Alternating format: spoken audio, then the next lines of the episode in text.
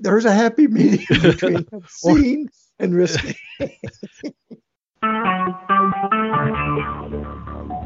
Talk Recorded live. Scuba Obsessed Weekly Podcast. We talk about all things scuba diving from cool new gear, places to dive, and scuba in the news.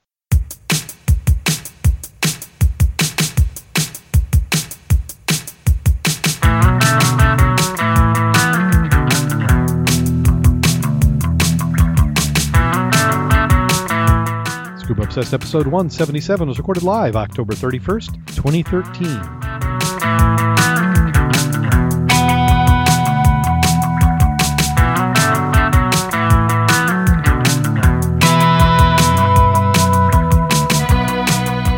Welcome back to Scuba Obsessed. I'm Darren Gilson from the Halloween side of the state, at least tonight. And joining me, we have Mac, the dive mentor. How you doing today, Mac? Well, so far, so good. Awesome. And we also have joining us tonight, we have Jim Schultz. How you doing today, Jim? A day older. A day older. Well, and, and also happy birthday. Thank you for that unsolicited. I saw that. I saw that early on Facebook, and I was gonna. I was gonna say. I was gonna ask Mac. You know, you think he wants us to bring it up or not? You noticed I didn't. hey, I survived another year of diving and have another year to look forward to. Yeah. I, I was just. So you were born on Halloween. That's Eve. correct. Yeah. Wow. That must have been Well- fun as a kid. Uh, had oh, I never had a problem figuring out a theme for a party. Uh, we could, we could go on for that. I'm just trying to. So, somebody somebody was hinting before the show. Politically correct. yeah, I might have mentioned that. Well, we should have a good show tonight. Plenty to talk about. Good lineup of the news, and we also had some diving. So let's get started. First one up, and this is just kind of an odd one. Gosh, maybe we're going to start into politics. You know, we try to keep things on a positive upbeat, but this was a terror attack, and I don't know. Were either of you able to pick up the dive connection? American tourist is lucky to be alive after suicide bomb blasted uh, Tunisian Hotel. You know, they were going for their last dip in the water. Well, they're going their last dip in the water, uh, and and the short and long of it is that there was a suicide bomber tried to get into the hotel. The security sent him away. He then went to another hotel. That hotel wouldn't let him in. You know, I I don't know. Maybe it's the vest with all the nails sticking out of it. So since he couldn't get into the hotels where he could do a lot of damage, he ran down to the beach then detonated himself uh, about 50 meters from this family. But the scuba connection is what the family told their kids. People were in a state of panic after the explosion, and the staff trying to calm people down told them that a scuba tank had exploded in the diving area. Huh. And then would that's what we told the kids. I can see why they did that. Yes. I mean, I, I can understand why you want to say something else, but from a dive standpoint, do you want to traumatize people and make them think that scuba tanks are dangerous? Or am I getting worked up over nothing? In this case, probably, I don't think the frequency of saying that the scuba tank blew up and killed people on a beach is uh, is going to traumatize them. Doesn't happen all the time. Scuba tanks, that is. No. Okay. And speaking of some trauma, diver left shocked after a shark attack. Boy, we're just all full of sun today. Maybe, maybe we're trying to scare everybody. The Halloween theme. Uh, let's see. Todd Robinson just said he didn't believe all the hype about sharks until he became the latest victim of an attack after diving for crayfish off Hillarys yesterday. Let's see what date is this, so that we say that was October This twenty must be. Australia, right? Yeah, Is this Australia? I think it's yeah, Australia. He said, "Pull me out, mate. There's a shark." He reckoned the creature was up to f- four meters long. Now, reckon is that a term down in uh, in Australia? Reckon? I'm not familiar with reckon being an Australian term. No, I kind of think Kentucky. No offense to my Kentucky listeners, but uh, my boat was about two meters wide and four meters long, and it was as big as that. He told the uh, local news. My main thing was I was looking at my mate in fear that his eyes were looking back at me as I was trying to get back to the boat, and I imagine the fear in my eyes looking back at him. There are more sharks out there than people have made out than that there is. I believe all the hype until I didn't believe all the hype until now. On their way back to shore, two men flagged down a volunteer rescue team who raised alarm with the water police about 11 a.m. The fishery spokesman Lisa Clark said the fins had the marks consistent with a shark bite, but they could not rule out the attack of a seal. Look at a seal. Or a sea lion. Yeah, a sea lion, I could. That may be a little bit more. And seals aren't exactly cuddly either. I have never heard of a diver being attacked or bitten or nipped by a seal. No, I think that's you kind of put your hand in their mouth. Oh, I know. Bomb, scuba tank, bite, seal, not shark. Yeah, Perfect. we just we just come up with other excuses. yeah, We are unable to confirm a shark bite, she said. There are some marks in the fin that are consistent with shark bite, but other marks you would expect to see are missing. Well, what is that? Like his leg in the mouth? or he's missing his leg. Uh, the fisheries west manager Kevin Donahue said the man was spearfishing when he was approached by a white shark, estimating him to be three and a half to four meters long. It circled him, approached him directly, so he poked it with a spear gun. Oh, this is this is a different shark. This is uh, uh, incident. This is one a diver in South Florida. Yeah. See, I think with spearfishing, you're kind of. I'm not saying you're asking for it, but just the nature of the activity. I think. Well, if you got something tagged to your waist like a dead fish or a struggling fish, that might not be a good idea, you know? You become a, a human chum carrier. Yeah. Uh, he said the shark moved on the to the fish on his float line, so he dropped the line. Okay. Okay, yeah, I, I can see that. So there we go. Yeah, kind of like we were talking about lionfish and the uh, the eels. Same thing works with sharks. You don't want to be food or seen as somebody providing food. Yeah, you don't want to put that fish on your weight belt when the barracuda are, are watching you. I'm looking back. They they show fit, uh, fins from that diver who was with the shark. To get that kind of rip, though, it seemed like they're very brittle, doesn't it? Looks like a break. Well, that's then maybe that's why they were kind of suspicious because you've got because you got one where it's like a hole out of the middle. And the whole front tip is gone. Yeah, But I'm I'm taking a look at those. Those are the shoe fins. yeah. and that's normally that more the ones around here anyway are brittle. They're heavy. They're that hard plastic. They're not flexible rubber. I could see that breaking if that's plastic, not rubber though. But I can't tell. But uh, I, I'd call that a lucky miss Yeah. anyway. Yeah. He probably needed some new fins anyhow. Yeah, and maybe a new wetsuit. Well, good cleaning works wonders. And there must be something with cameras. People getting lucky with these cameras. This one is out of the Maldives. Diver finds underwater camera lost in Maldives and rescues memories for a couple's honeymoon trip. In March of 2013, a Finnish couple lost their Olympus Tough camera while snorkeling in the Maldives. It was practically all the reminders of their honeymoon. Three months later, a German diver found the camera on the seafloor. There was a few specks of rust on the outside, but the memory card worked perfectly and the pictures were rescued. The same day, the post was shared more than 20,000 times. That's how the owners got to hear about it, and they now have their camera back. Well, it's like the Timex watch. Takes a licking, keeps on ticking. Well, these memory stick companies, I think that somebody they, they need to advertise these things as pretty much, uh, you know, water. Waterproof. Yeah, because it's Well, really not the cameras; it's the the memory cards. Yeah. I mean, like, I'd like to know what, what kind of, was that an SD SanDisk or what? Yeah, it would make a difference, I think, if I were going to buy one for a good camera. I'd get one that obviously has some experience of being flooded and still working. yeah. Maybe maybe that's a test we need to do. Buy some memory sticks and take a bunch of pictures and stick them underwater. And then the world records keep on coming in. This time underwater dominoes. And at first I was I was visualizing, you know, you stack up the dominoes and knock them over. But this one was Yeah. for the highest number of people playing dominoes underwater at the same time. This is a Del Mar Dive Club, and they sent 60 divers underwater to play the game simultaneously, beating the record by 10. It took them six months to plan the event, which was held in a swimming pool where the club holds their training sessions. The club then had a nervous six week wait to find out whether the hard work had paid off, and they now have confirmed it from Guinness. I wonder if they had a Guinness afterwards. Yeah. I mean, that's what you got to do is do a Guinness to win a Guinness. But that was a crowded swimming pool with 60 divers in there, though. Yeah, what kind of, that has to be pretty good. I think you'd need at least an Olympic sized pool. It's almost like how many people you can fit in a Volkswagen Beetle Telephone booth, or a telephone booth. that too.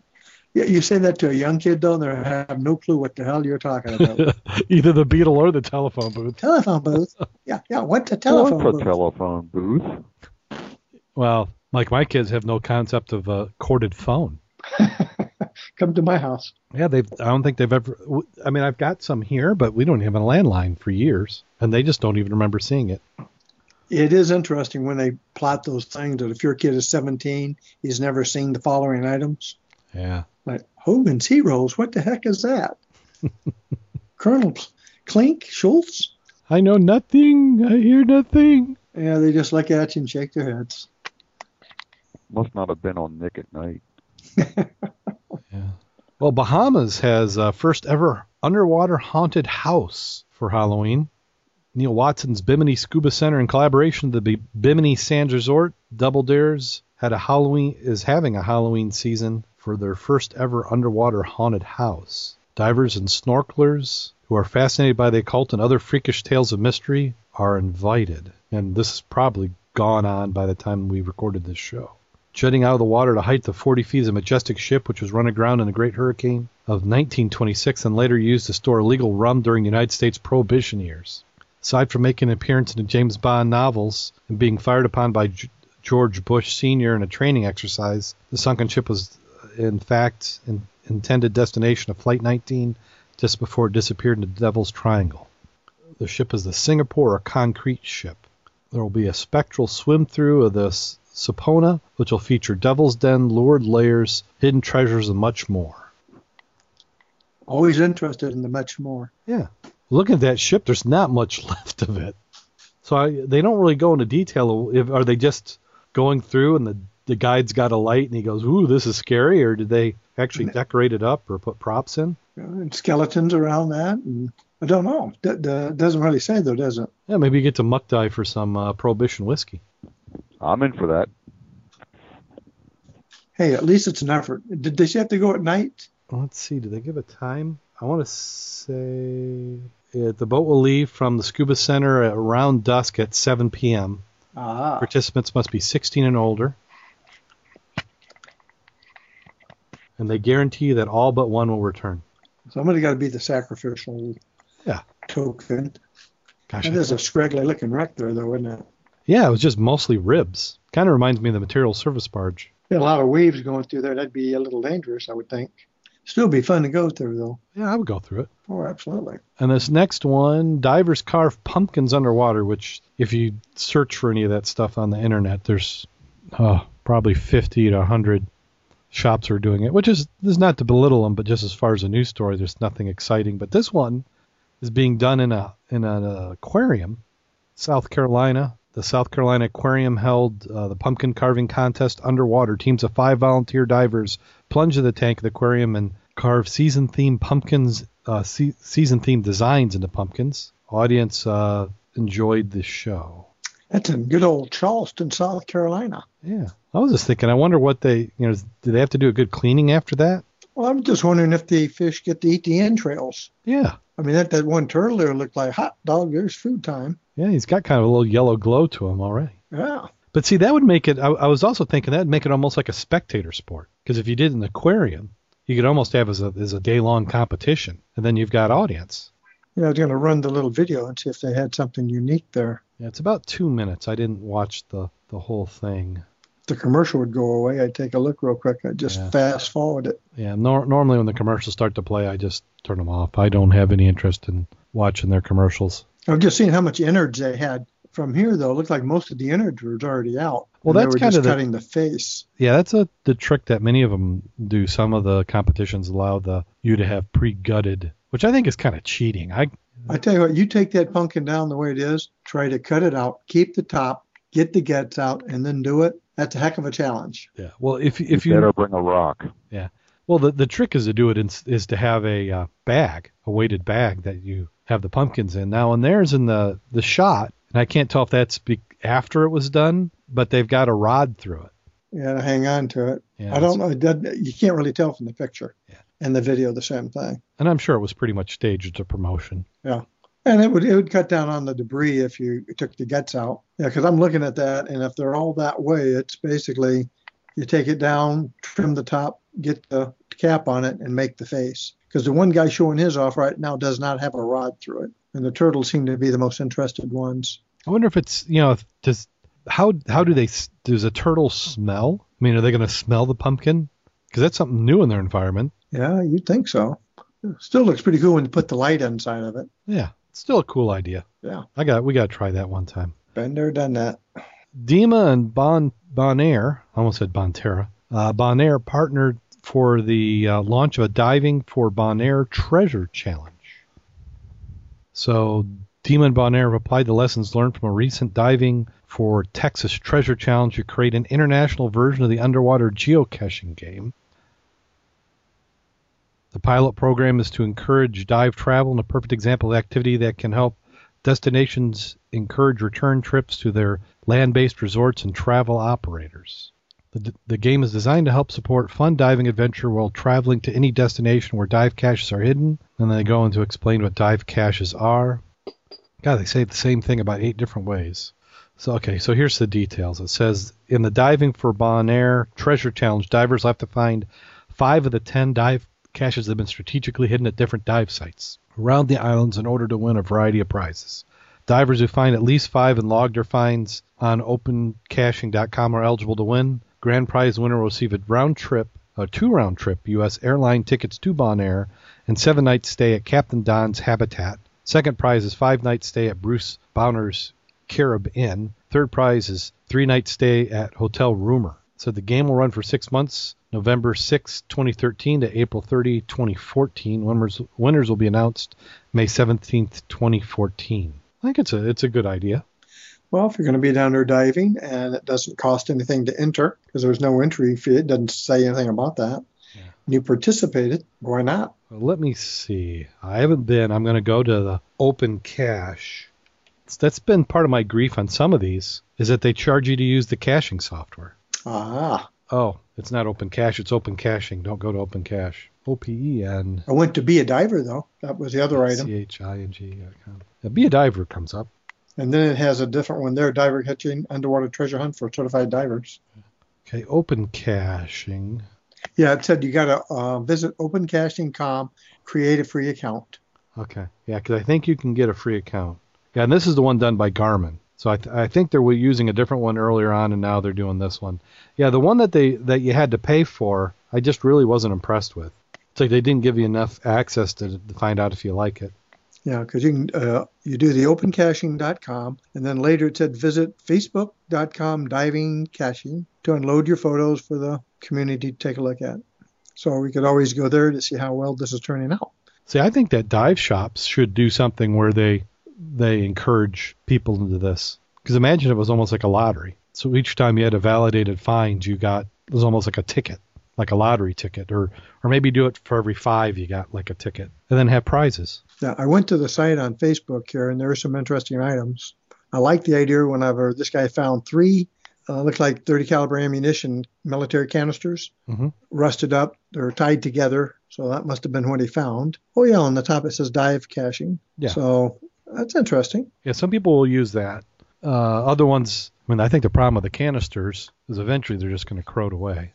Yeah. Uh, Well, as as a side note, uh, there actually is a couple of clubs up here, and at the Stevensville Library here, they had a month where they display stuff, Mhm. and one month was this kind of caching, treasure hunting on the surface and subsurface, and they had samples of the caching devices, and some were rather large and, and blatantly obvious, and some were like tree limbs and Mhm. rocks that if you didn't know what to look for, you ain't ever going to think that's a rock because Yeah. the rock comes apart. Yeah, I've seen some of them where they've they're like uh, I'm trying to remember what they call them. One, it's like a it's like a uh, a bolt, and when you unscrew the head, it really is unscrewing a, a container, and inside Yeah. that container is that. So you have this wall where maybe every four feet is a bolt, but one of those bolts you unscrew, and it's got the cash in it.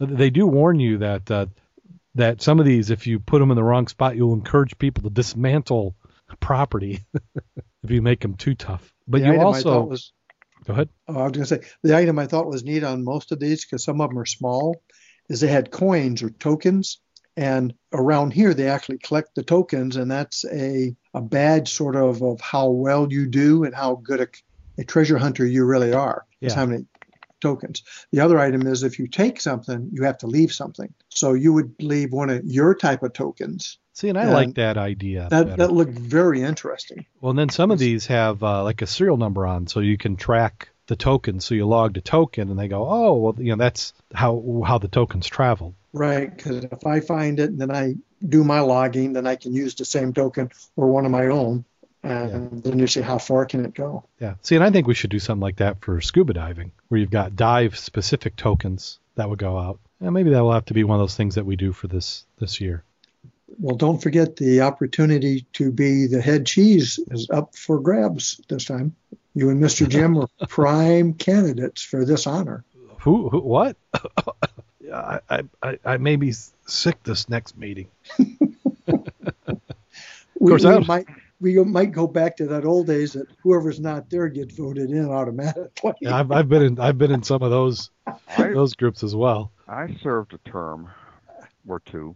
Served, you make it sound like it was prison. I mm, no, I didn't say I was I have- sentenced. I didn't say I was sentenced to a term or two. I I have had a position every year, at least one, if not two, for the last 40 years. Well, I think that's a requirement. mainstay of the group. Yeah, I think that's in the is in the the requirements. It's like the it's like the mafia. Once you get in, you can't get out. Well, eventually somebody will have to take over, and I'm hoping somebody will. But that's another story for another. Yeah. Yeah. Future of a 107 year old St. Mary's Challenger freighter remains uncertain. Uh, this one's out of Chicago Tribune. They said the St. Mary's Challenger arrived in port in the city on Monday and will soon undergo inspection. The rust streaked freighter, once notorious for snarling downtown traffic, steamed into Chicago on Monday in what could be one of the final trips in its current form. That's The a good video there that you posted with this too. Yeah. People who go there, that that's a good shot. Now, when they say that snarled downtown traffic, that means that it used to go through downtown and they had to raise the bridges. Yes, sir. Now, do mm-hmm. they raise the bridges anymore? Yes, Yes. they do. Because I was just in Chicago, you know, last week, and I was looking at that, and those bridges are not that high. That if they aren't raised, you can't get much through them. No, they they are still required to open the bridges for commercial traffic. And some of them had construction on. I was looking at them. I'm like, how how are they going to open that? They got to get all the gear off. They said it's a fantastic vessel, doesn't deserve the fate it's going to meet. They're going to chop it down into a barge. Uh, they said the condition of the hull under the engine room could be subject to a lot of scrutiny for repairs. Uh, I'll tell you what, if you can find out who the owner is, I'll send them a letter and offer to let them donate it to the preserve as a uh, wreck to be sunk. Okay, well, his name is Chuck Canestraight, president of Port City Ship Steamship Holding, and uh, Port City Steamship Holdings. yep, Port City Steamship Holding is who owns the ship. He says if that if that's the case, it makes much more likely that we'd remove the hull and convert it into a barge. It's one of those things. If we just have to put a new diesel engine in and, a, and another, if we need a new diesel on top of the stern section. So what they're what they're talking about, and because I've heard some people say, oh, they're already gonna, they've already decided it's gonna be a barge, but I, I this article makes it sound like they're gonna do a hull inspection. If it passes the hull inspection, then it could be outfitted with a new diesel engine costing 15 to 20 million and returned to Lake Michigan as a freighter.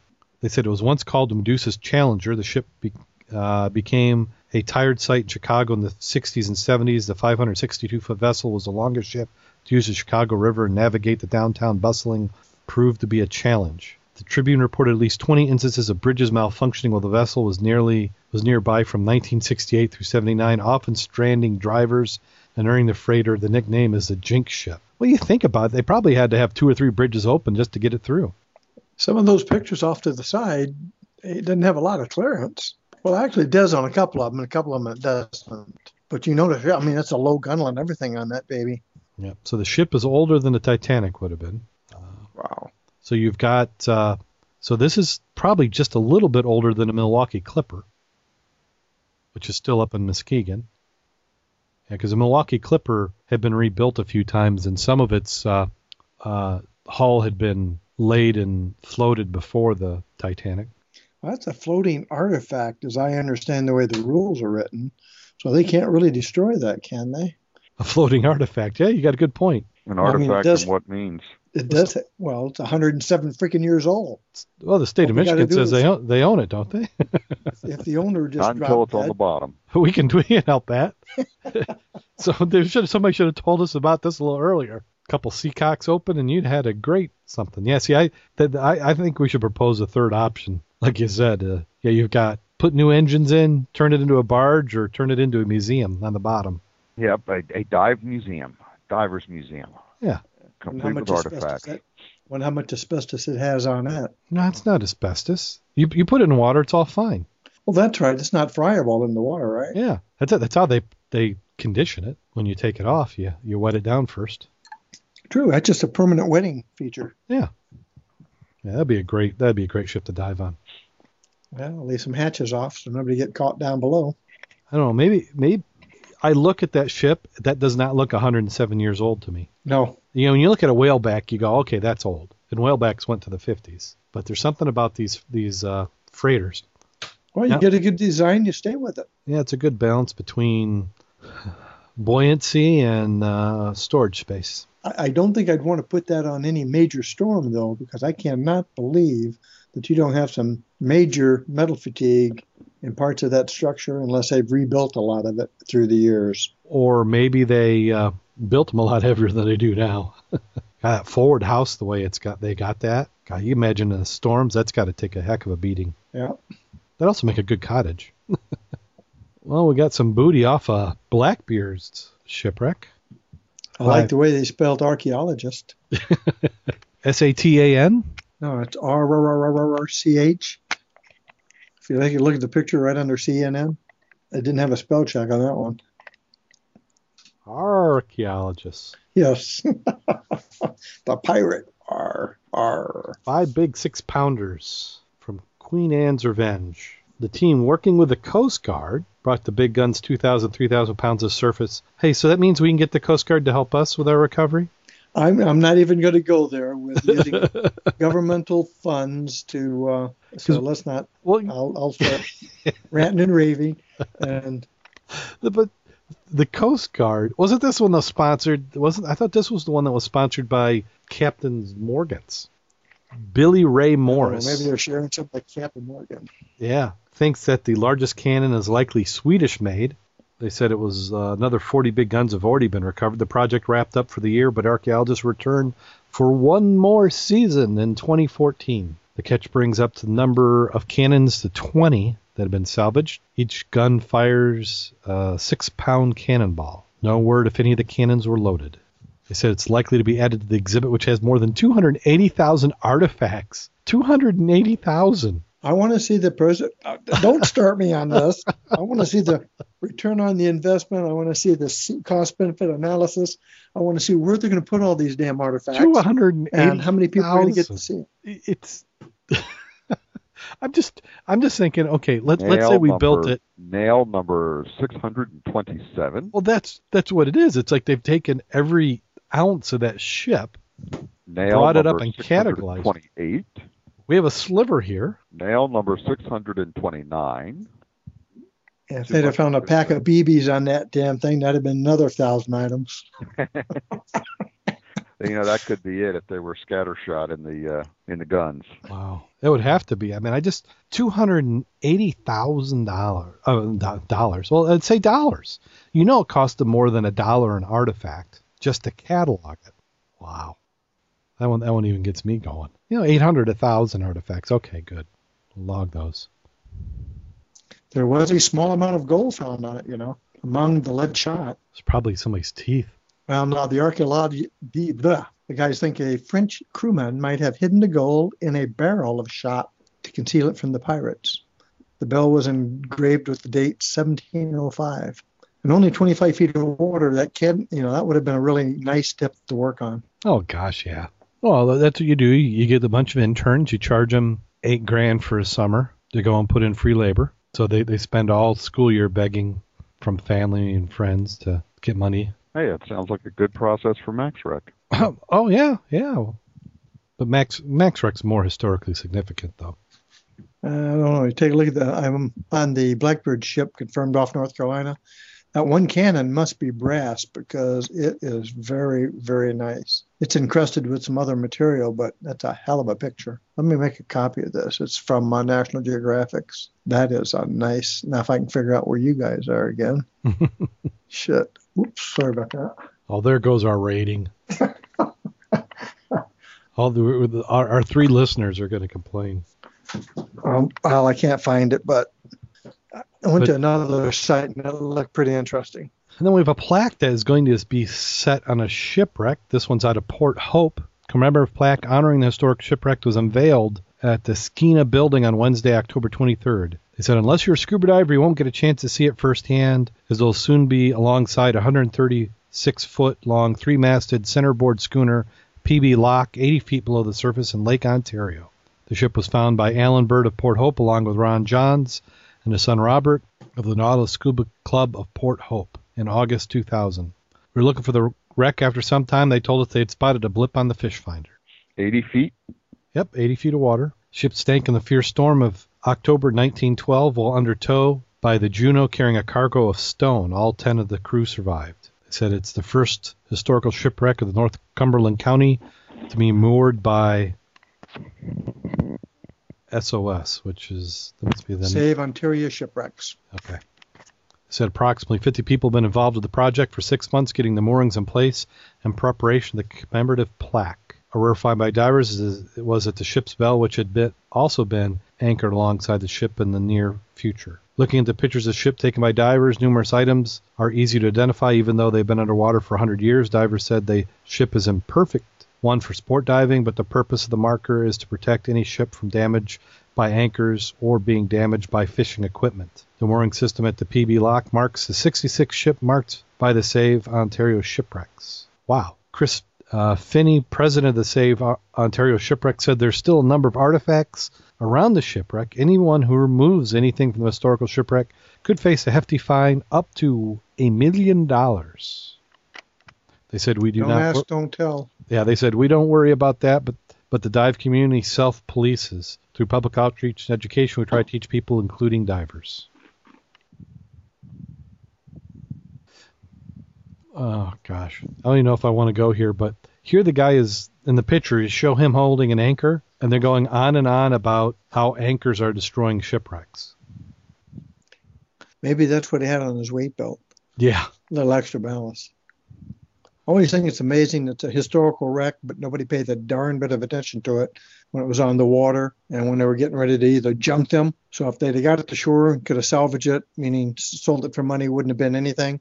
But because it sank, it's now a historic remnant. Yep. Interesting how that works. critically important. Yeah. Uh, long sought shipwreck.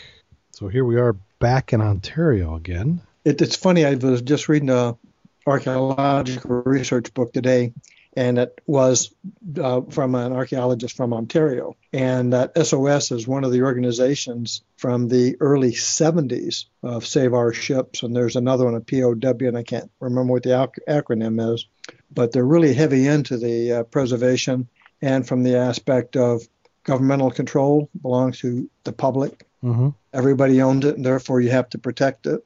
But this is quite interesting because they were also talking about the Hamilton and the Scourge, which you guys are familiar with, right? Uh, was that the, kind of Yeah. the, the one with the submarine?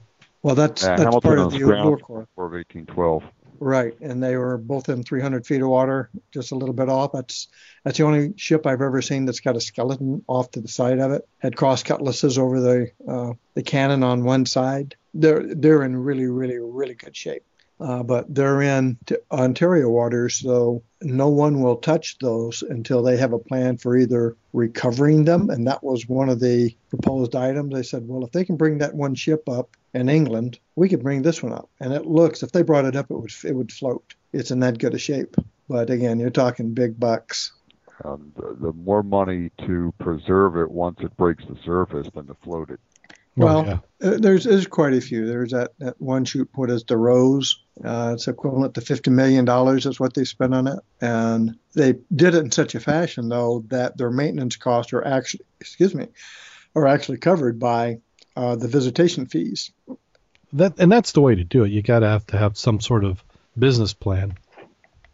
Well, you had that big backing to start with, because you couldn't have got there on a, you know, if you had your own private money. Obviously, the government has lots of money to help oh you yeah, yeah. They got all your money. our money. but anyway, this is a good wreck you're, you're looking at. I like the pictures on it because it, it gives you a picture on the surface, which is really nice. So then you can relate to it when you see it down on the bottom. Yeah, and it doesn't look all that large. Uh, this one is the what do they say it was again? The Roberval. Yeah. A sunken Canadian steamer found in Lake Ontario. And when you talk 120 feet. Yeah, yeah, kind of a handy. Looks like a early version of an all-purpose boat. You know, could be a cargo, could be a fishing boat.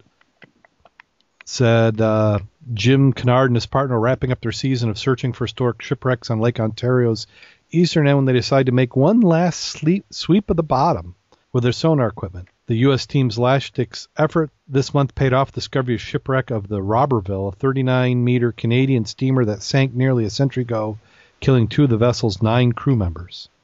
It was one of the only two sunken steel-clad ships still undiscovered in the lake, which makes it a much sought-after find by Great Lake ship hunters. God, I do love that photo underneath. Right. And you realize everybody said that's that's 300 feet again, people. It's a little past the sport depth. And for an archae, you know, for a recovery aspect, how much money are you talking? Way too much. Well, th- why would you recover that? I mean, looking at the photo, it's pretty much broken down. Well, uh, that's my point on a lot of the wrecks. It's like you had all the documentation. You can find the cargo manifest. You can build. You can find the shipbuilding materials and manifest. What archaeological value is it? And it won't be. It'll, it'll come. It's a cultural icon or a cultural symbol. Well- it's part of your history and your. Well, well, here here's the thing. If it's that important, what you do is you figure out how much it would cost to bring it up and restore it, and then you figure out how much it would it cost to completely recreate it from scratch. And it's probably less to recreate it from scratch than would be to, to recover it and conserve it. So recreate one, just leave the other one down there and say there it is.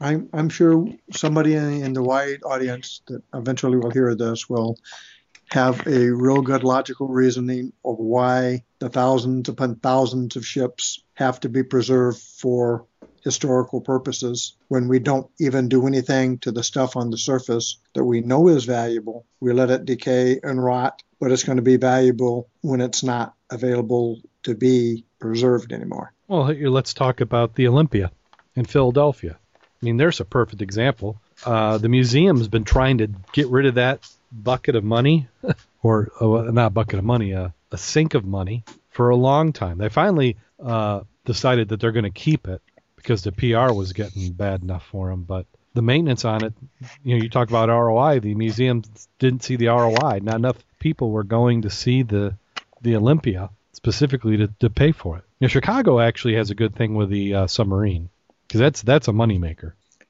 as long as the income is greater than the maintenance. And as it gets older and older, it's going to take more maintenance. Well, I think that's why Chicago put it inside the way they did. You're talking about the 505 now. Yeah, yeah, because it was sitting outside and you just had a little spot to it, but the you know the paint. There's- the There's some controversy about taking that apart now and preserving parts of it because the maintenance on it is so high. Even indoors, you've got rust because you only get to go down the major alleyway. You don't get to go at the bowels of the earth anymore. Yeah. And they've got a lot of issues with that. So Well, one thing I noticed is when I saw it a few years ago, they made a point of telling you that that was the original bedding that was on it as you walk through. You know that it hadn't been changed. That was how it was brought in. yeah, and it's no longer that way. And that happened between when I went with my daughter and my son. So within two years, they changed that. So I want to know what the story is behind that and where did that go? Did they decide they wanted to preserve that? I'm going to guess there was some sort of maintenance that had to be done and they just decided that at that point in time they're going to disturb too much. Well, maybe the mattresses weren't of historical interest anymore. Too many mice in it. Or, or they need to catalog all the uh, each fiber. Yeah. Mm. Still interesting pictures. I would have loved to have found it. Yeah, good job for them. Yeah, look, God, I like that other shot there too. The forward, the nose section. Yeah, Yeah, me too. That's a great shot. God, I'd like to have a clear picture. It's almost like they ran it through a filter to kind of obscure it. I don't know. That, but that's like a drop camera, I think, is what they did. Uh, I thought they said they had a ROV on it. No, it seemed like an ROV. You could have done better photos. Uh, let's see where it said that at. I used a ROV vehicle to get uh, video footage of the shipwreck. Oh, so these are video stills. Yeah. Do it again. Do it again. I want to see better shots. Yep, good for them. Good for them. Yeah. Damn So it! that- Wish it were me. Yeah. Well, there's still plenty of time. We're going to find something. This is the year. Like you said, we just got to you got to be out in the water if you're going to find something. Yep. At least you know where it's not when you don't find it. That was Dave in the chat room says any wreck is a good dive. Yeah. Now, here are some photos, and I know some of you are going to accuse me of saying that just because there are models in this one that it was why. It says models strike underwater poses for international photo contest. I think the fishnet stuff really enhances everything. It looks pretty nice. Yeah. I do notice the guy's hand sticking in the window, hand under the octopus. Yeah. God, that that t- that has to take a little bit of convincing to uh, get those models down there. well, obviously they got to be divers. You'd hope so. Oh yeah, you would think. Yeah, this is in the Red Sea. I, I love That some. must mean it's warm there. Yep. Uh, oh, okay. 33-year-old Israeli diving instructor moonlighting as a model was posing on the uh, sunken missile ship 60 feet below the surface. So she is actually a uh, instructor. Sixty feet down. Yeah. Yeah. Now the one is that the same model? That's where she's getting that um, breath from a tank by herself, and then she he backs off and she gets that picture taken. I think it was about the fourth picture down. Yeah. Yeah. Now look at the one. An assistant assistant escorts a model. She dives to a chute. Yeah, yeah. Now look at her hand and his hand. It almost looks like she's got a death grip on him. And she's I'd actually be more concerned with the octopus in my mouth myself. yeah. Now uh, she is she is using fins, which is nice. He's holding her shoes. I couldn't tell if that's because she got one of those uh, fin outfits on her legs, the one that looks like flippers. Could you Mhm. tell that or not? That's what Uh, it looks like, doesn't it?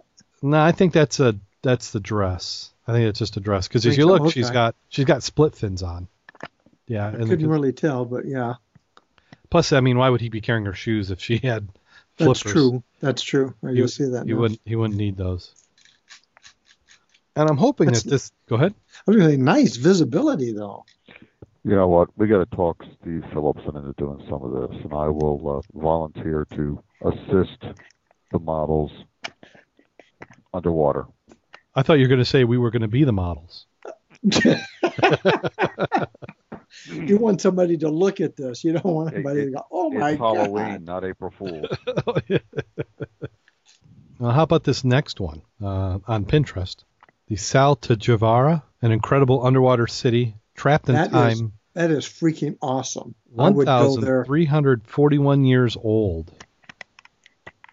Xinjiang, or They knew how to build City. them. They knew how to build them back then, didn't they? Yeah, the Xinjiang province in eastern China was submerged in 1959 during the construction of the Xinjiang River Hydropower Station. The water projects from the city uh, from Win and Wayne, Wayne, from Win and Wayne, erosion, uh, remained sealed underwater in relatively good condition. So they're actually saying that being underwater helped preserve it. Yeah. Captain Morgan's Yeah. helping you speak tonight.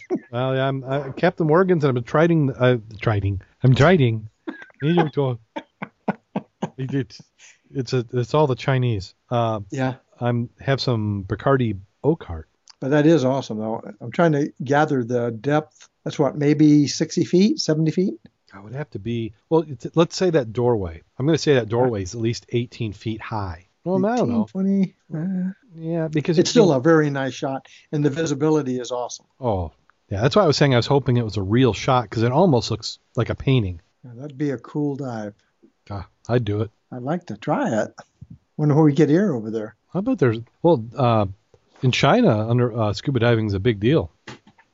You know that they haven't they haven't uh, that's still considered to be a cool activity. Now how about this tunnel? This is what I imagine a tunnel in Lake Michigan would look like. I'm getting there. Taking a while to load on mine. Yeah, this one is a tunnel in the Czech Republic, located in the Lake of Medoria. Was built to allow visitors to view underwater world of sturgeon, carp, catfish, perch, tench, eel, and trout. The underwater tunnel has been dubbed Living Water, located 70 kilometers southeast of, of Brno in South Moravian region, according to the Financial Times. A cross-border joint project by Czech Republic and Slovakia, the tunnel is the largest freshwater tunnel in Europe measuring 9 feet deep, 36 feet long. The tunnel was designed to promote conservation of a natural heritage and landscape of the border region. Transparent acrylic wall lets visitors view underwater fish and natural environments, unlike in an aquarium, according to the official website. The visitor, the tunnel's floor also allows visitors to observe animals of the wetlands, including mud turtles, frogs, and newts. That's pretty cool. I think we'd have better viz, Lake Michigan. I don't so? know. Looks like pictures with my GoPro with all that green in the back. It probably just depends on the day. I Yeah, love pretty how soon we, we could have one like that, and you could look at look at the Asian carp. yeah. You did see the pictures of that, didn't you? The Asian carp they got out of the river that feeds Lake uh, Lake Erie. No, Asian carp in Lake Erie. Yeah, there was. Well, they always have been. That's the other aspect. There's two type. There's four types of Asian carp. Uh, the one they caught the other day was there's four of them. They were 60 something pounds each, and they validated they were not accidentally left there. They had actually been born there. They checked that by li- actually taking one apart, looking at the little makeup of the fish, and it was born there. Makeup on the fish must be from Yes. Detroit. Yeah, that's what I was gonna say. I'm sorry, what? That that Make- like Makeup on a fish that must be from Detroit. some stilettos and Uh, But it was interesting. Their point, of course, is uh, if it's there in the river that meets Lake Huron or yeah, Lake Huron, Lake Erie, and Huron, it's like duh, they're already in the lake. It's just a matter of time before you have a lot more of them. So I think it's academic when they talk about how we're going to stop it. You're not. It's already there. But anyway, that's a side thing. When I saw the big fish, I thought about that one. yeah. Okay, now for some scuba gear, or I guess scuba accessories. We had some press this week saying that Britney Spears music could drive away pirates. And from one of our favorite websites, gCaptain, uh, they debunk a little bit of this. They said it wasn't so much the Britney Spears music where they were trying to say our corrupt and decadent Western lyrics were what was driving them away. They said that there's actually an anti-pirate device that uses audio sound and uh, it causes pain. They said it's enough to bring the toughest pirate to its knees. Uh, Uh, that's what the military use now for riot control. yeah, and they said that pretty much any sound can be used. And uh, what they're saying is that they probably use something that's recognizable so the pirates can hear it before they even get there and then turn away. So that's really what it was. It wasn't the Britney Spears music. I thought it was more like the lyrics. I just didn't like the lyrics. and then uh, this next one, Mac, I thought you would like. This is the one we talked about last week. And Is I this the exact same one? you. This is it. So thank you for covering my butt on it. on this one. okay, so the one we promised. I'm, I'm loving this one. Well, it's funny Yeah, is I had to the get audio on this one too. That's really great. I had to get it from watch it. Australia. The video is awesome. I didn't watch the video. What? Is it a good video? Yes. I've, I've got to go through all the news things. I don't Yeah. have time to actually look at anything. Uh, this one's worth watching. Just listening to the, the audio on Yes. this thing is great with the. Absolutely. Absolutely. The sounds going back and forth. It's great. Down mix. there, yeah, getting down there by the kelp beds and stuff. It's like it's freaking awesome video. Wow, this website is taking forever. All those electrons going from here to Australia and back. That's all these people suddenly jumped on this because I'm trying again. I can't get it now. Okay, now it's coming up. I don't know why they superimpose it on an HTC. That is just plain crazy. Well, like I said, I saw it on Facebook and I was like, I, I watched it and said, I, I don't know how the guy built it, but he did a damn good job. It was awesome. I don't think you could be claustrophobic in it though. It's a little snug on the shoulders. Yeah, it does look a little tiny. And it's trying to load for the fourth time for me. Everybody stop looking at it. You're slowing it down. Uh, did you send this to everybody else? Yeah, I, I pasted it in the chat room. Okay. Once again, Silly thank everybody for, for showing up. It's kind of hard to tell what kind of turnout we were going to have tonight. So thanks everybody who came and, and listened. Okay, yeah, the the video is uh, around. yeah four minutes and forty seconds. Ooh, you're right. The sound on that is amazing. Now they brought this kayak up to uh, Muskegon. No, I don't I've think this is anything from. Muskegon. This appeared to be out of out of California. Oh, it looks like kelp beds. so you didn't see this up in Muskegon. You just saw was a video up there? No, this No, the I saw it the video. on Facebook. Oh, Yeah, I I thought was this was the, I I thought this was at at the show that you went to. No, those are two different ones. Uh, he had pictures of those someplace. One was the yellow submarine, the other was blue. Now there is some engineering in this. Built by Oliver Follett. And this one looks like it is out of uh, Zealand. I think ZA, that's where that is, isn't it? Not sure. That's not exactly a short submarine either. That's built off a kayak frame. Okay, at this point, watching the video, he's just paddling. Lightweight. That's fantastic. Subo. I'm going to add that to my favorites. The Navy needs to be looking at this. And you want to talk about a stealth operation. now, what's that tail he's got in the back there? That, That's that looks like yes, that looks nothing more like a big wand that goes back and forth. So it's lazily powered. Didn't have a screw. Nope, just just like a fin. Probably pumps it with his feet.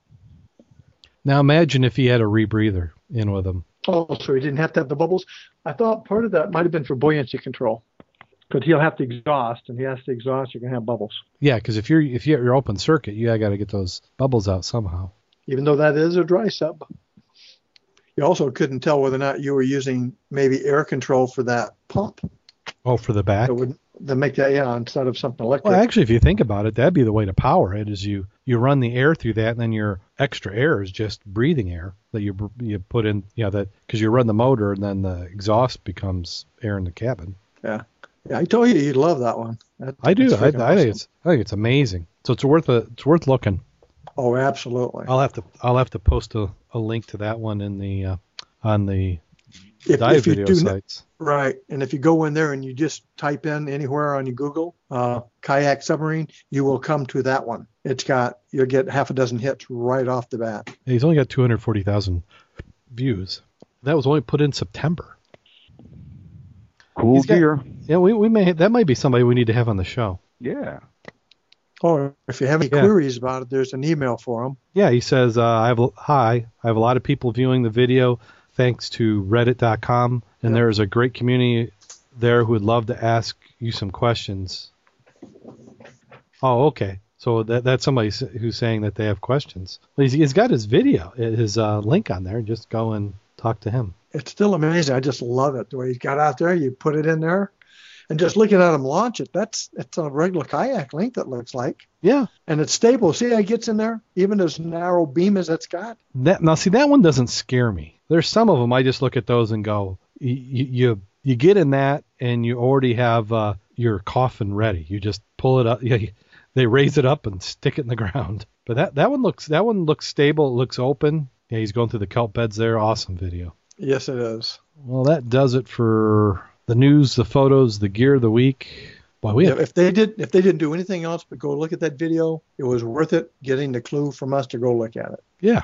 Yeah. So I'll, I'll make a special point tomorrow and put that on the uh, divevideos.scubaobsessed.com website, which I've been very bad on that one as well. I just haven't found it. It's like right before I set the site up, it seemed like every week I was finding three or four videos, and I'm like, I got to put these in a place so I can find them again. And then once I set the set up the site up, you know, nothing came. Okay. Well, let's go and talk about uh, any dives we've had since last week. Now, incidentally, it seemed like we all ended up agreeing that we're going to go diving this last Saturday, which I think is unusual in itself. Sunday, I'm diving at high noon at Merrimont. Anybody's welcome. So that's that's this Sunday, which would It be this Sunday. November. Let me pull up the calendar. Third, I believe. Yep, November third, Sunday, 2013. High noon. Paramount. Yep. So if you're anywhere even close, give us a call. We'll we'll explain to you how to get there. And uh, that's the same spot where we were all going to go this week, but it ended up. Uh, um, Three of us. well, the three of us there, um, you and I went in the water, and Mary Beth, uh, her, she had hurt her knee skydiving. Those crazy skydivers. Hey, watch out. She didn't break it though. Look at the bright spot. Yeah, it wasn't broken, but she couldn't get her wetsuit on. She she went to try her wetsuit on at home, which I, I think that's pretty forward thinking because I'd never th- have thought to try it on at home. I'd have been there trying to put it on. I- She her her leg is bruised from a little below the knee all the way up to the thigh. It's it's like the knee would not have been my issue. My whole leg would have been hurting. Wow, and I and I think that's really what it was. Yeah, and she came to the dive club meeting too. It's like, man, she did go wind up going to the uh, emergency room to make sure she hadn't done any bad bad damage because that freaking leg of hers was purple. Yeah. Yeah, Did see, not look good. and and that's how I would be. I'd I'd I'd ignore it to the point where it's too bad. But uh, yeah, so you and I went in, and I I was worried just to start off with. I had had myself all psyched up that it had been you know three or four weeks since I had been in the water, and I was convinced it was going to be cold. So I geared up like it was going to be an ice dive. Two hoods, warm priming water, the best warm gear I got, which my boots are completely disintegrated. And I was pleasantly surprised that the only spot where I was cold was in my heels. and that's kind of a combination of that's where the the strap in your fins, the spring straps, kind of compress the boots. Plus, that's where my boots are just disintegrated anyway. I mean, you can you hold them up to the light and you can see through them at that spot. Well, I, I think part of the reason, though, you were so warm is you were doing a little bit of Olympic swimming downstream to recover something that you might have wanted. Yeah, I I, I did the might have had rookie something the it. rookie mistake, and I remember what I did is I threw my dive flag in the water and I hooked the line over a log, and that was completely fine. So then Mac and I have our tanks and BCs all staged on the dock. And as I'm doing that, I don't want to walk, you know, after I got my tank on, I didn't want to have to walk all the way across the slimy boat ramp to where I had my dive flag line secured off. So I went and carried it over to the dock and I threw the line on the dock. Well, there was enough wind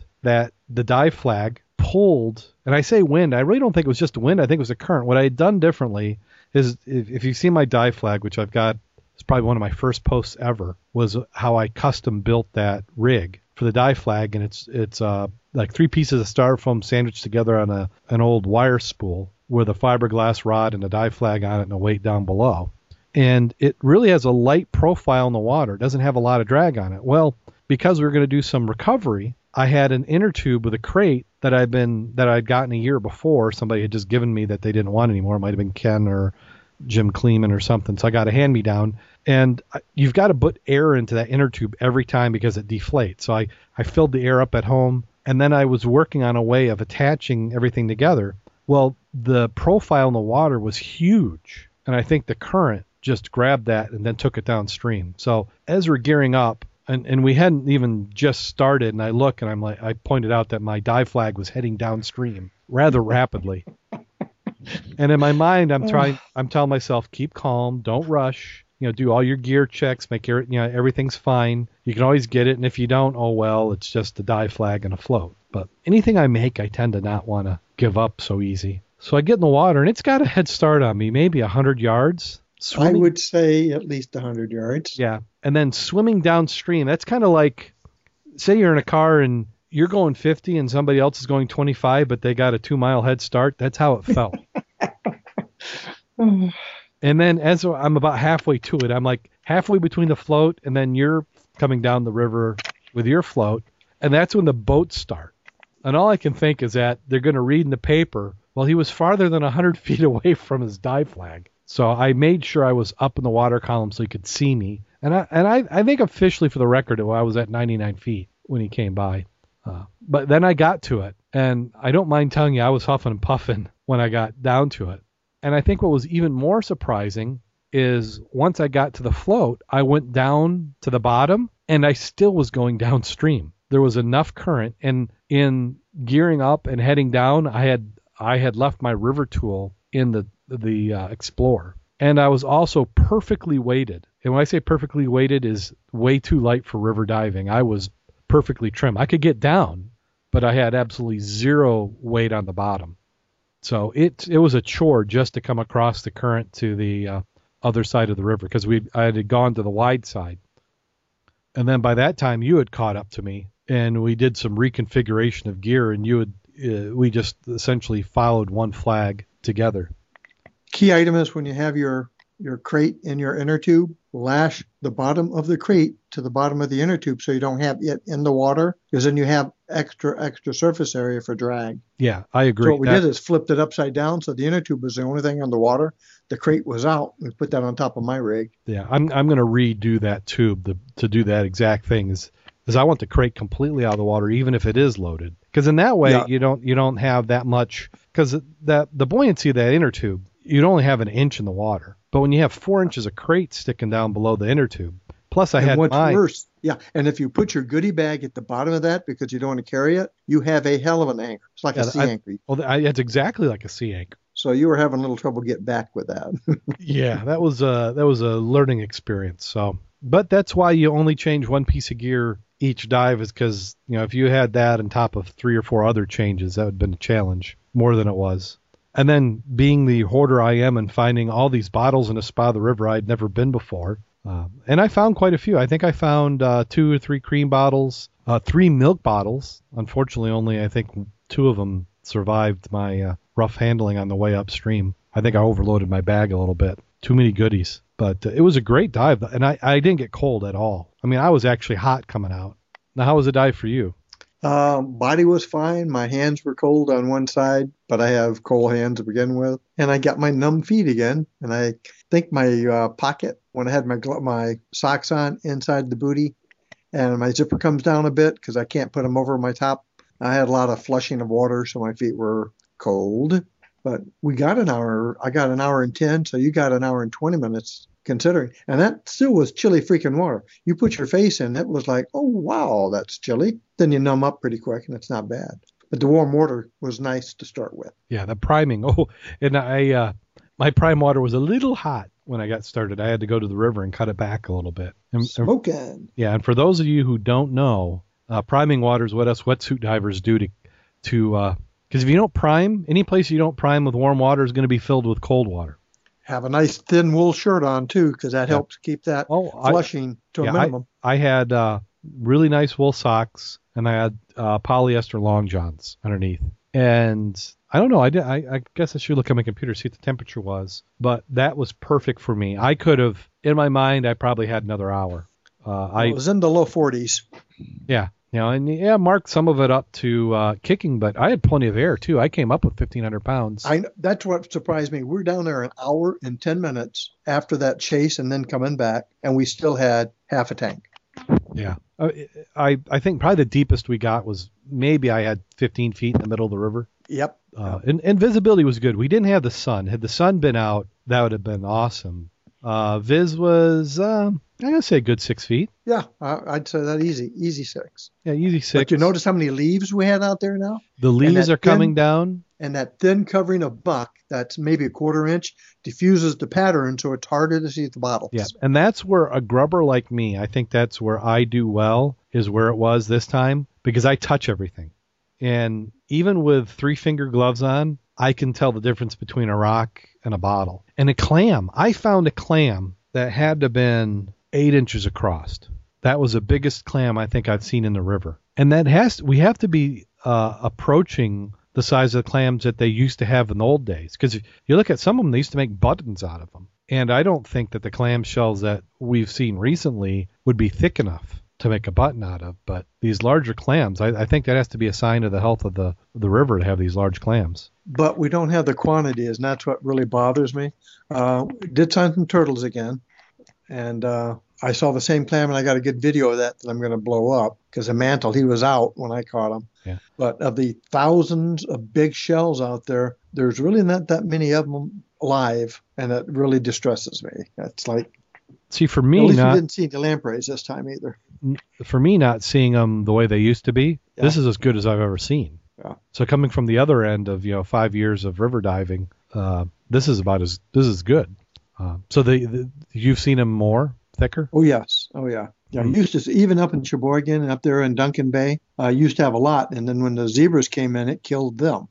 Uh, because well, they that makes catch themselves in front and they died off the same as the crayfish. Uh, now they're just starting to come back since the quaggas have got to an equilibrium level, so they're not overpopulated. They're down to just massive population. Yeah.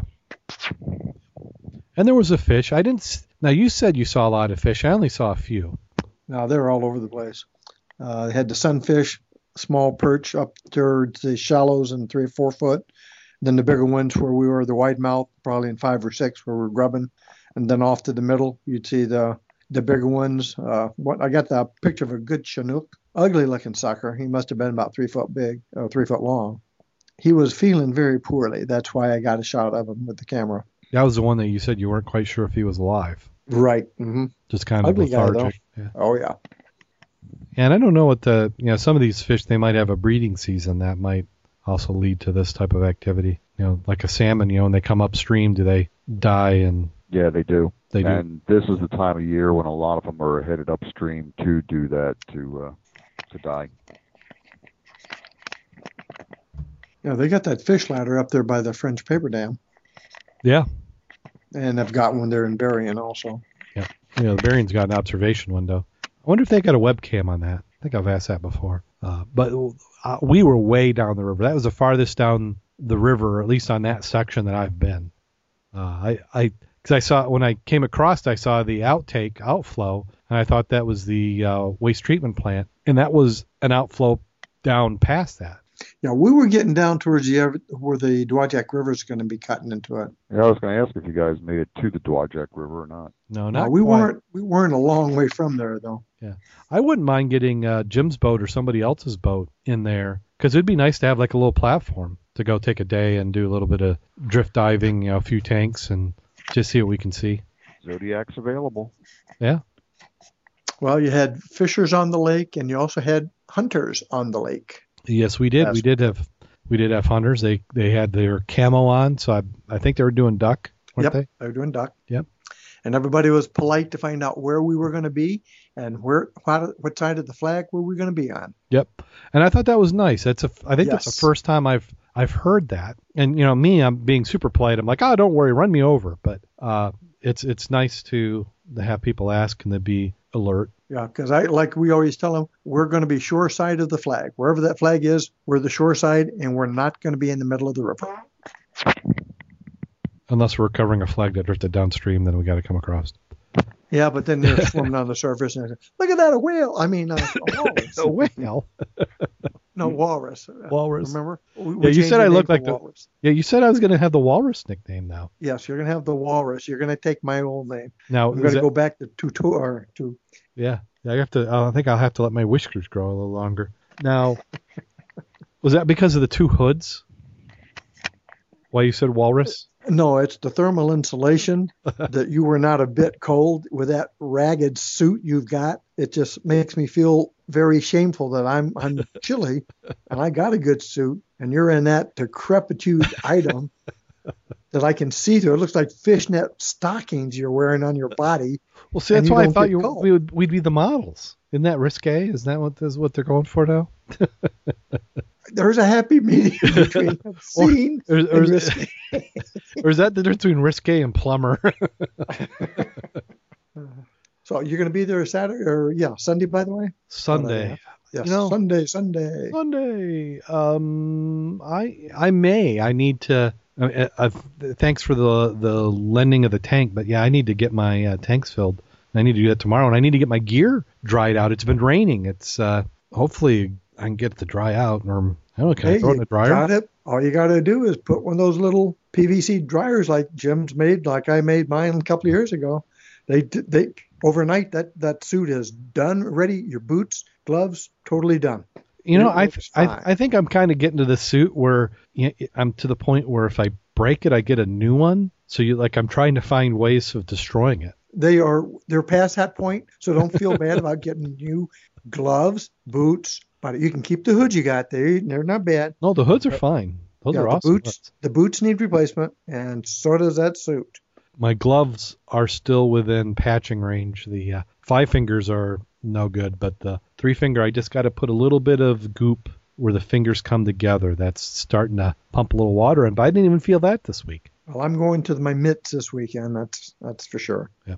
And then after the dive, we did what we always do, which is go and get something to eat. Yes, and then chase us out because we've been there two hours after we finished eating. They weren't short of tables, so I didn't feel bad about that. But you know when they stop filling your coffee again that you've been there too long. so we need to come in, have like a like you know get those glasses with the fake nose on, and come back in again.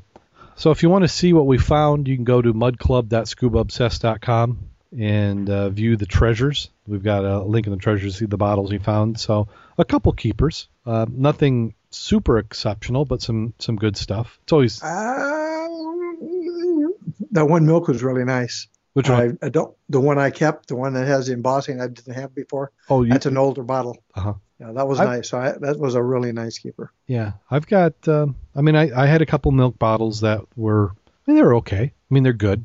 Uh, you know, spent some time cleaning them out, and they they look nice. And then uh, let's see, what was the other bottle? The whiskey with the cork was awesome. Oh, yeah, I've got that one, a whiskey with the cork. Uh, and in fact, I posted that one. If you follow me on on Facebook, I posted that one there. Uh, there's a little chip in the lip, so it's hard to see in the photo I posted because I know how to angle it so you don't see it. But little chip.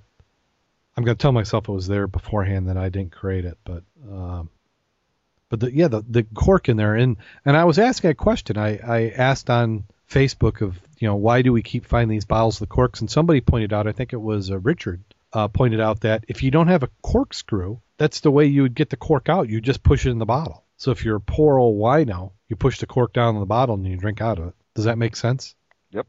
If it's a full bottle, but you're really on a drunk or a bender if you did that. Yeah, because I mean we keep finding them. Uh, Yeah. I, I mean it's it's rarer than you're more likely to find one without a cork than one with a cork in the bottle. But you see it enough that it had to have been a habit. And I've seen it even in the little bottles, which doesn't make sense because those are the medicine bottles. Why would you push them the cork in the medicine bottle? Plus, as you're pour- when you push the cork in and you're pouring stuff out, you know that cork would just kind of float back up in the neck and get in the way. Get in your way. Yeah. Yeah, so it can't be the optimum preferred way of doing it. And then somebody said, well, maybe they threw it in the water with the cork and it was just a compression, put it in. But I don't think, you know, nat- natural buoyancy would do that. It wouldn't, you know, if it if you had, if it had enough You'd have to hold it in your hand and take it down. Otherwise, on the surface, it's going to be equal. yeah, it's just going to float. So uh, yeah, I'm not real sure I go with that one either, unless you had some sort of larger container it was in that forced it down. But I don't see that happening as well. So Yeah. Uh, yeah, that was a nice one. Uh, let's see, was there anything else? I, I there are a couple I I kept because of the color, but not super exciting. Uh, but the creamer ones, there was the two creamers, which uh, the creamer is just a s like a smaller version of the milk bottle. One of those was nice. yeah. Just don't mention the gold coins or any of that because then people will definitely come out. Oh, We yeah, don't want to talk that about that. So yeah, don't mention any of those things. yeah. I won't mention the gold coins or the dates that was on them. You know, but so yeah, this Sunday, if you if you want to catch up with us, that's that's when you're going to have to come and do it. And it's a good uh, trial to get your winter gear ready for the turkey dive at Yeah, the end of the month. And Get uh, your I- weight and balance. I think I'm going to do an updated article, and we might even do a, a podcast or something just on uh, cold weather diving again. But uh, one of the tricks is if you want to dive in the cold weather, start diving now because the water really isn't that cold. The water we got now is like what you would get in May. So if you think October roughly equals May, it doesn't sound so so scary. Right. Uh, you know, because April is definitely colder than this. I think that's called rationalization. Yeah, rationalization. and that hole in the wetsuit doesn't, you know, the water doesn't come in the hole. I consider it acclimation. Yeah. So you just keep diving. So if you start diving now, you're going to be able to find out what doesn't work and you can get it in so you can be ready to do that ice dive in the wetsuit. You can do it. You can be crazy like me. Yeah. And everybody in the chat room is yelling dry suit. Absolutely. I, I'm I'm still going to get a dry suit. Don't need no stinking dry suit. Yeah. Yeah. Uh, you can also follow us on Twitter at Scuba Obsessed. We doing good. And and actually, one thing I like to do, a challenge I like to have to all listeners, is tell other people about the podcast. You must know other people who dive. Go tell them to listen to the podcast, and have them like us on Facebook. On on Twitter, I've got about five thousand followers for the podcast, which is really good. But for some reason on Facebook, we we don't have that many. And I'm not a big one on follower numbers. But if somebody's not following, they can't hear what we have to say. And we, we do post some stuff, have some discussions. Also, if there's other areas you like to interact with us, like Pinterest, uh, I really need to do more on Pinterest. I, I, I like the idea of Pinterest. Uh, you know, part of it is just the work it goes to posting to all these social media sites. So you post to Twitter, you post to Facebook, you post to Pinterest, you post to Google Plus. You know, which are the ones? How do you like to listen? How do you like to follow? And then uh, I gotta get back on the website, get that going again. So anybody got anything to plug before we get going? Well, just the club site. That's the only one I'm going to be posting junk on anymore. I've pretty much divested myself of most of Facebook. So anything will now be on dive related, of course, will be on the Mud Club site. Awesome. So mudclub.scubaobsessed.com and you can see all the goings on of the Michigan underwater diving group. or better known as the geriatric divers. Well, some of us anyway. Well, we're not all geriatric. True. I did find a wheelchair down there by the bridge, by, by the way. So there have been other divers there before us, Mm. geriatric divers. So you got that joke ready? I think I do. Let me go pull it up. We do have a joke. Thought I had one more relevant, but you know, we'll, we'll make this one do. And it is bad. I hope I haven't done it before. They're all starting to run together. So you need more contributions to the effort. Yeah, always have more contributions. Always use some. So here we go. This is a story about a couple who's been happily married for years. They enjoyed scuba diving together. The only friction in their marriage was the husband had a la- habit of farting loudly every morning when he awoke. The noise would wake his wife, and the smell would make her eyes water, and gasp for air. Every morning she'd plead with him to stop ripping them off, 'cause it was making her sick. He told her he couldn't stop it and that it was perfectly natural. She told him to see a doctor. She was concerned that one day he'd blow his guts out. The years went by and he continued to rip them. Then one Christmas Day morning, as she prepared the turkey for dinner and went upstairs, sound asleep, she looked at the innards, neck and gizzard, liver, and all the spare parts, and miraculously thought came to her. She took the bowl, went upstairs, and emptied the bowl of turkey guts into his shorts. Some time later he heard the husband wake with his usual trumpeting, which was followed by a blood curdling scream, and the sound of frantic footsteps as he ran across to the bathroom. His wife could hardly control herself as she rolled on the floor, laughing, tears in her eyes. After years of torture, she reckoned she had got him back pretty good. About twenty minutes later, the husband came downstairs, his blood stained underpants, with a look of horror in his face. She bit her lip as she asked him what the matter was. He said, Honey, you were right. All these years you warned me and I didn't listen to you. What do you mean? his wife asked. Well, you always told me that one day I would end up farting my guts out, and today it finally happened. By the grace of God, some Vaseline, and two fingers, I think I got most of them back in.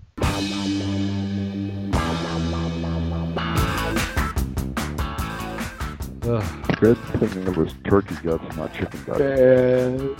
You know why? Why's that? why? Colonel Sanders says his finger looking good. Oh. Oh, that's a good second bad part of the show. oh. That's even worse. Oh. Oh, well. And on that note, Good night, Grace. go out there and get wet. And stay safe. I keep waiting for a turkey joke from the other guy there. Come on, Jim. And check your drawers in the morning.